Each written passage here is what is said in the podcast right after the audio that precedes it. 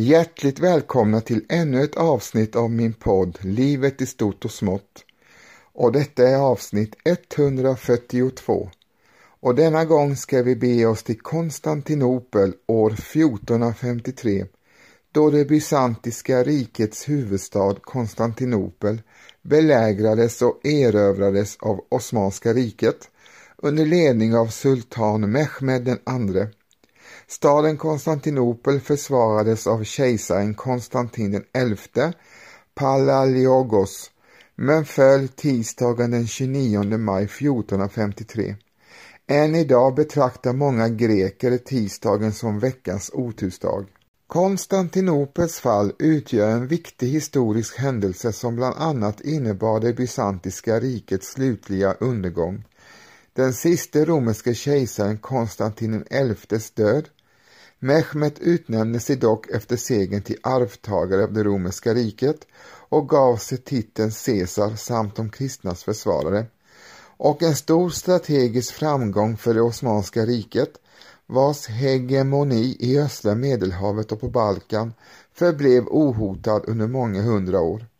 Konstantinopels fall brukar ofta få markera medeltidens slut och början för renässansen och tidig modern tid eftersom det var då som den gamla religiösa ordningen upphörde att existera i Europa.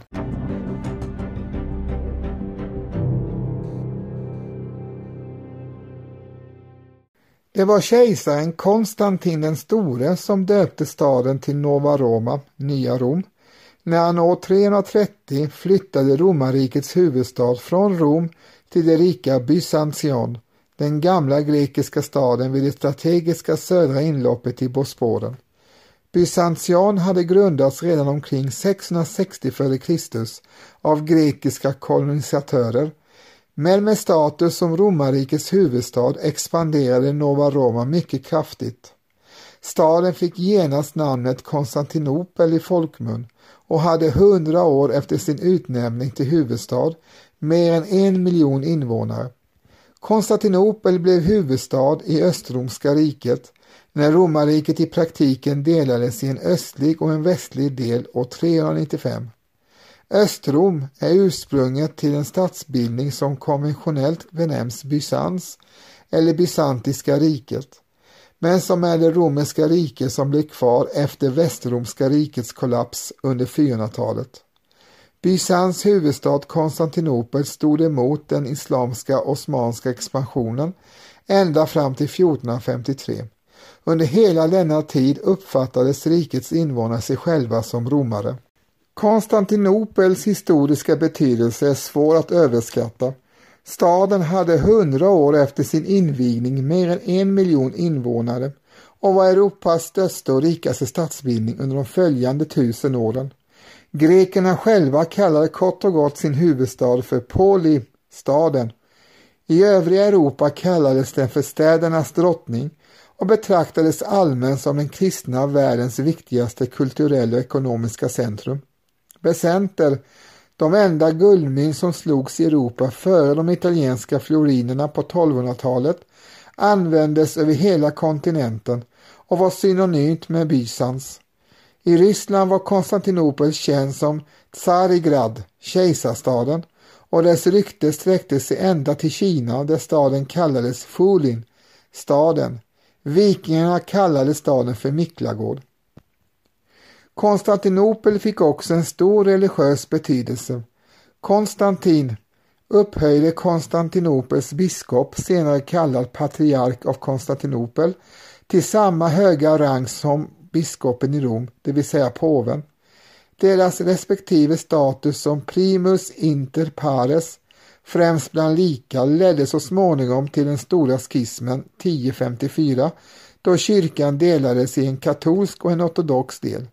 Än idag residerar den ekumeniska grekisk-ortodoxa patriarken av Konstantinopel i staden. Även militärt hade Konstantinopel stor betydelse. Den mur som kejsar Theodosius den andre lät uppföra 413 till 414 utgjorde en oöverkomlig barriär för de barbarer som anföll staden från norr.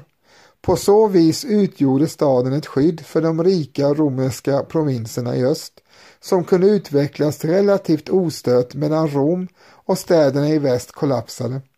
Dödsstöten för Konstantinopel som kristen huvudstad kom år 1204. Citat. Kunde inte tro att en så rik stad kunde finnas i hela världen. Då de såg de höga murarna och rika tornen som omslöt den och de praktfulla palats och höga kyrkor som var så många att ingen kunde tro det om man inte såg det med sina egna ögon. Och stadens längd och bredd var fustligare än alla andra. Slutcitat. Ur Villehordion, erövringen av Konstantinopel. Det fjärde korståget intog Konstantinopel 12 april 1204 och skövlade staden. Visserligen återerövrade staden av nikenska styrkor under kejsar Mikael den åttonde Pallalogos 1261.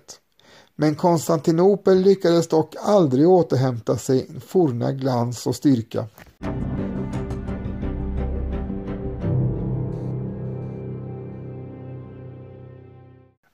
Under de omkring tusen år som det bysantiska riket existerade hade Konstantinopel belägrats åtskilliga gånger men bara intagits vid ett enda tillfälle då det fjärde korståget ockuperade staden 1204. Det var dock aldrig korsfararnas avsikt att erövra riket och staden och bysantierna kunde återta staden 1261.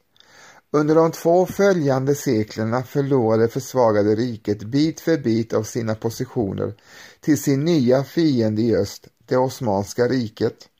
1453 bestod det en gång så mäktiga riket bara av staden Konstantinopel och ett område på Peloponnesos kring fästningen i Mystras. Kejsardömet Trepesunt, ett oberoende kristet rike som uppstått i efterdyningarna efter fjärde korståget, höll fortfarande stånd vid Svarta havet.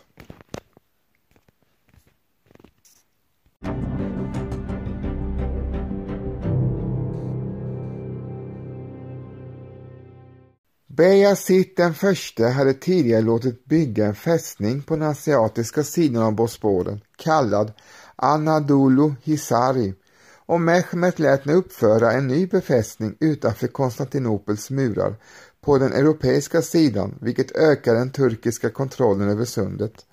En av det nya fortets viktigaste uppgifter var att förhindra att hjälp från genuanska kolonier längs Svarta havet kuster nådde staden.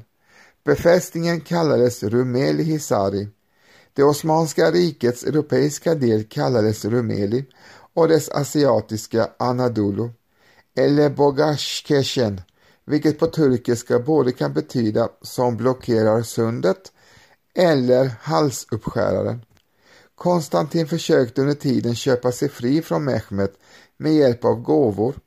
Då Konstantin lät stänga de små moskéerna i Konstantinopel och öka trycket på de grekiska muslimerna att återgå till kristendomen hade Mehmet alla förevändningar han behövde för att förklara krig. Konstantin vände sig då till de kristna i väst och bad om hjälp.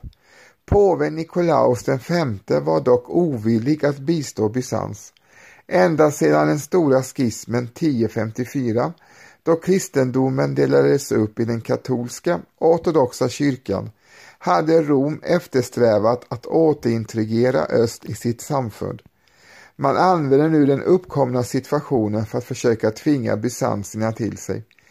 Tidigare försök att åstadkomma detta efter konciljerna i Basel och Florens hade misslyckats med att övertyga den ortodoxa befolkningen.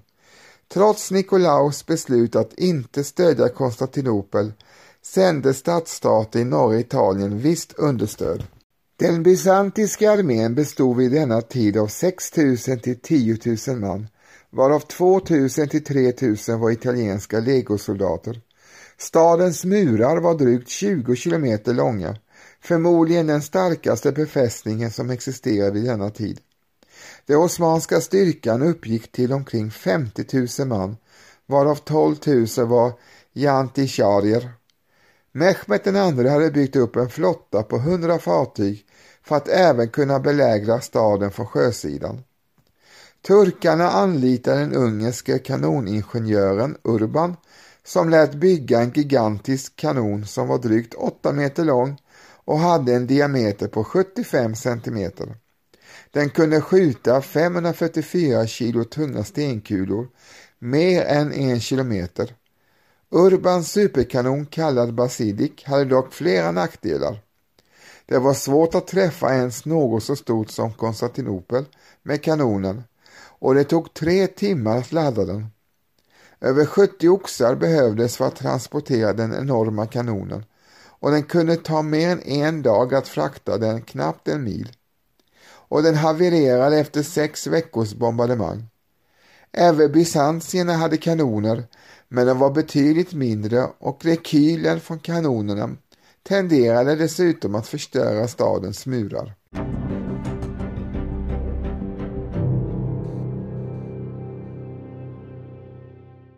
Sultan Mehmet planerade att anfalla Konstantinopels murar, den serie av murar och diken som försvarade staden i väst, den enda delen av staden som inte vette mot vattnet.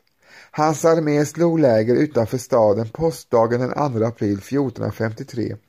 Under flera veckor besköt sultan Mehmets enorma kanon stadens murar utan att lyckas tränga igenom den.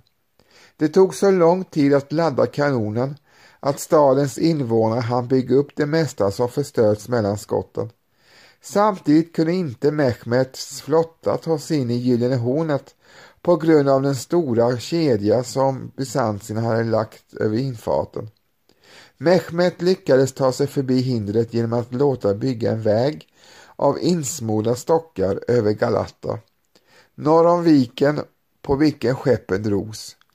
Detta hindrade visserligen tillflödet av proviant och eh, underhåll från genuiniska fartyg och demoraliserade försvararna, men det hjälpte inte mot Konstantinopels murar.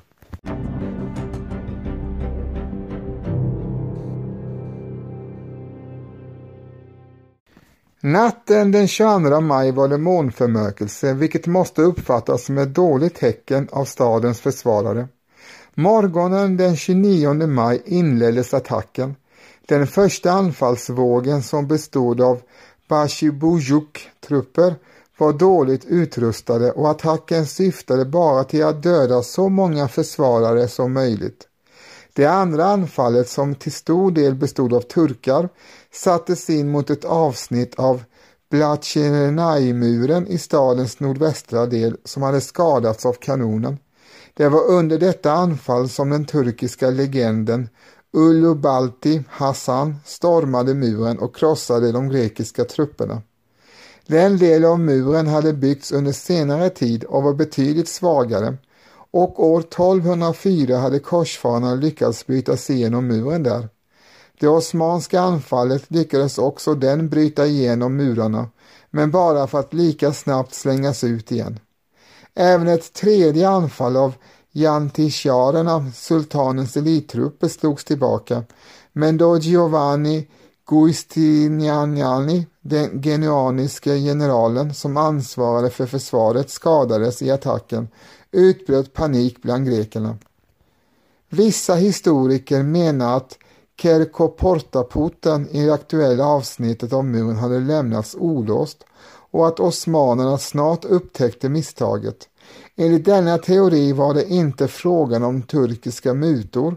Porten ska ha varit dold och kanske till och med blockerad av rasmassor som kanonen orsakat.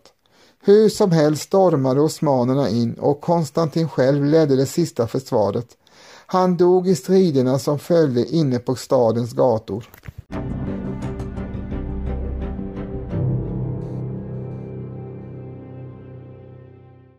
Innan striden påbörjades framförde Mehmet II ett erbjudande till Konstantin.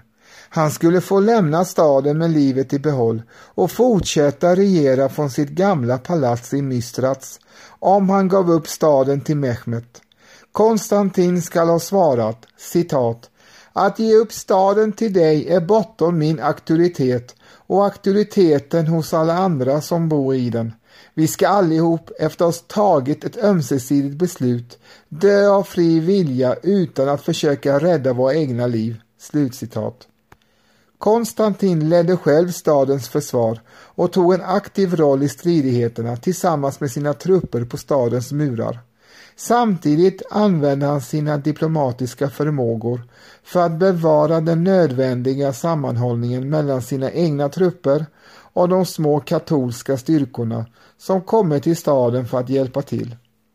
Konstantin dog samma dag som staden föll, den 29 maj 1453. Det finns inga kända överlevande ögonvittnen till kejsarens död och ingen i hans följe överlevde för att kunna ge en trovärdig beskrivning av hans död. Enligt den samtida historikern Mikael Kritobollos, då i Mehmet den andres tjänst, ska Konstantin ha skrikit ut att citat Staden har fallit och jag lever fortfarande. Slutcitat. Innan han rev av sig sina kejserliga regalier så att han inte skulle kunna särskiljas från en vanlig soldat och ledde sina överlevande soldater i sista anfall, där han slutligen dog. En legend berättar om hur en ängel räddade kejsaren när osmanerna trängde in i staden, förvandlade honom till en staty av marmor och placerade honom i en grotta under Konstantinopels gyllene port, där han en dag kom att återupplivas och återta staden och riket till de kristna. Marmorkejsaren finns kvar i grekisk folktro och kultur och har bland annat fått eligier efter sig. Konstantins eftermäle användes som ett stridsrop i det grekiska frihetskriget mot det Osmanska riket och han ses som en nationell hjälte i dagens Grekland. Under Balkankrigen och det grekturkiska kriget 1919 1922 användes den dåvarande grekiske kungens namn, Konstantin den av Grekland, som en bekräftelse av myten om marmorkejsaren som skulle frita Konstantinopel och återskapa det förlorade kejsardömet.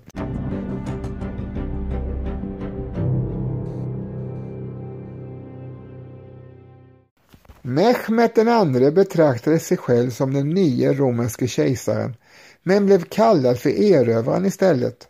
Han gjorde Konstantinopel till det Osmanska rikets nya huvudstad. Den stora kyrkan i staden, Hagia Sofia, omvandlades till en moské, men den grekisk-ortodoxa kyrkan lämnades åt sig och Georgios Skolarios utsågs till patriark av Konstantinopel. Många greker flydde staden. De som stannade fick slå sig ner i stadsdelarna Fanar och Galata. Dessa så kallade fanarioter kunde tjänstgöra som sultanens rådgivare och sågs som förrädare av många greker. Den morianska från Peloponnesiska fästningen i Mystras där Konstantins bröder Thomas och Demetrios Palaiologos regerade höll ut ända till 1460. Bröderna låg i ständig konflikt med varandra och var hela tiden medvetna om att Mehmet II skulle anfalla förr eller senare. Långt innan Konstantinopel föll hade de båda bröderna slagits om tronen med Konstantin och de andra två bröderna, Johannes och Theodor. Då osmanerna slutligen invaderade Morera 1460 flydde Thomas och fick i Rom visst understöd av påven i egenskap av bysantisk kejsare i exil fram till 1503.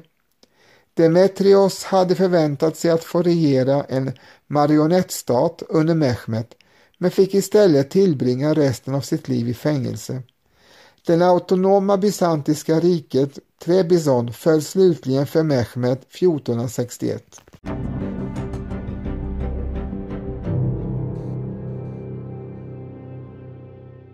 Så gick det alltså till när den stora staden Konstantinopel föll för sultanens Mehmet IIs osmanska styrkor år 1453. Efter en viss tids belägring och bombardemang av stadens murar som gjorde att de raserades på vissa ställen och där de osmanska styrkorna slutligen kunde storma staden och erövra den. Mehmet II omvandlade Konstantinopel till det Osmanska rikets nya huvudstad och det fortsatte den att ha i sin strategiskt viktiga läge i mitt mellan sunden Bosporen. Där är på ena sidan Bosporen, den östliga, är den asiatiska sidan av Konstantinopel och den västra stranden ligger den europeiska sidan av Konstantinopel. Så Konstantinopel förenar ju Europa med Asien. När Osmanska riket föll efter första världskriget så tillkom den nya turkiska staten och de bytte namn på Konstantinopel till Istanbul och ändrade också så att det blev Ankara som blev den nya turkiska statens nya huvudstad. Men fortfarande är Istanbul Turkiets största stad och därmed också den viktigaste måste jag ändå säga för den har behållit sin viktiga position som, en, som arm i arm med europeiska och den asiatiska delen av Turkiet. Jag hoppas verkligen att ni har uppskattat avsnittet. Och i avsnittets början fick ni höra Carl Michael Bellman och hans Fjärilvingar syns på Haga. Och som avslutning får ni höra Par Deus med gruppen Gotthard. Min podd utkommer två gånger i veckan, onsdagar och lördagar med bonusavsnitt lite då och då, så håll utkik. Och jag som har berättat heter Nicke Grozanowski och vill därmed också tacka dig som har lyssnat på avsnittet och hälsa dig hjärtligt välkommen tillbaka. Antingen till kommande släppta avsnitt eller till att eh, lyssna på tidigare släppta avsnitt eller inte varför göra både och. Det ena behöver inte utesluta det andra. Tack för att ni lyssnade, på återhörande och var rädda om er.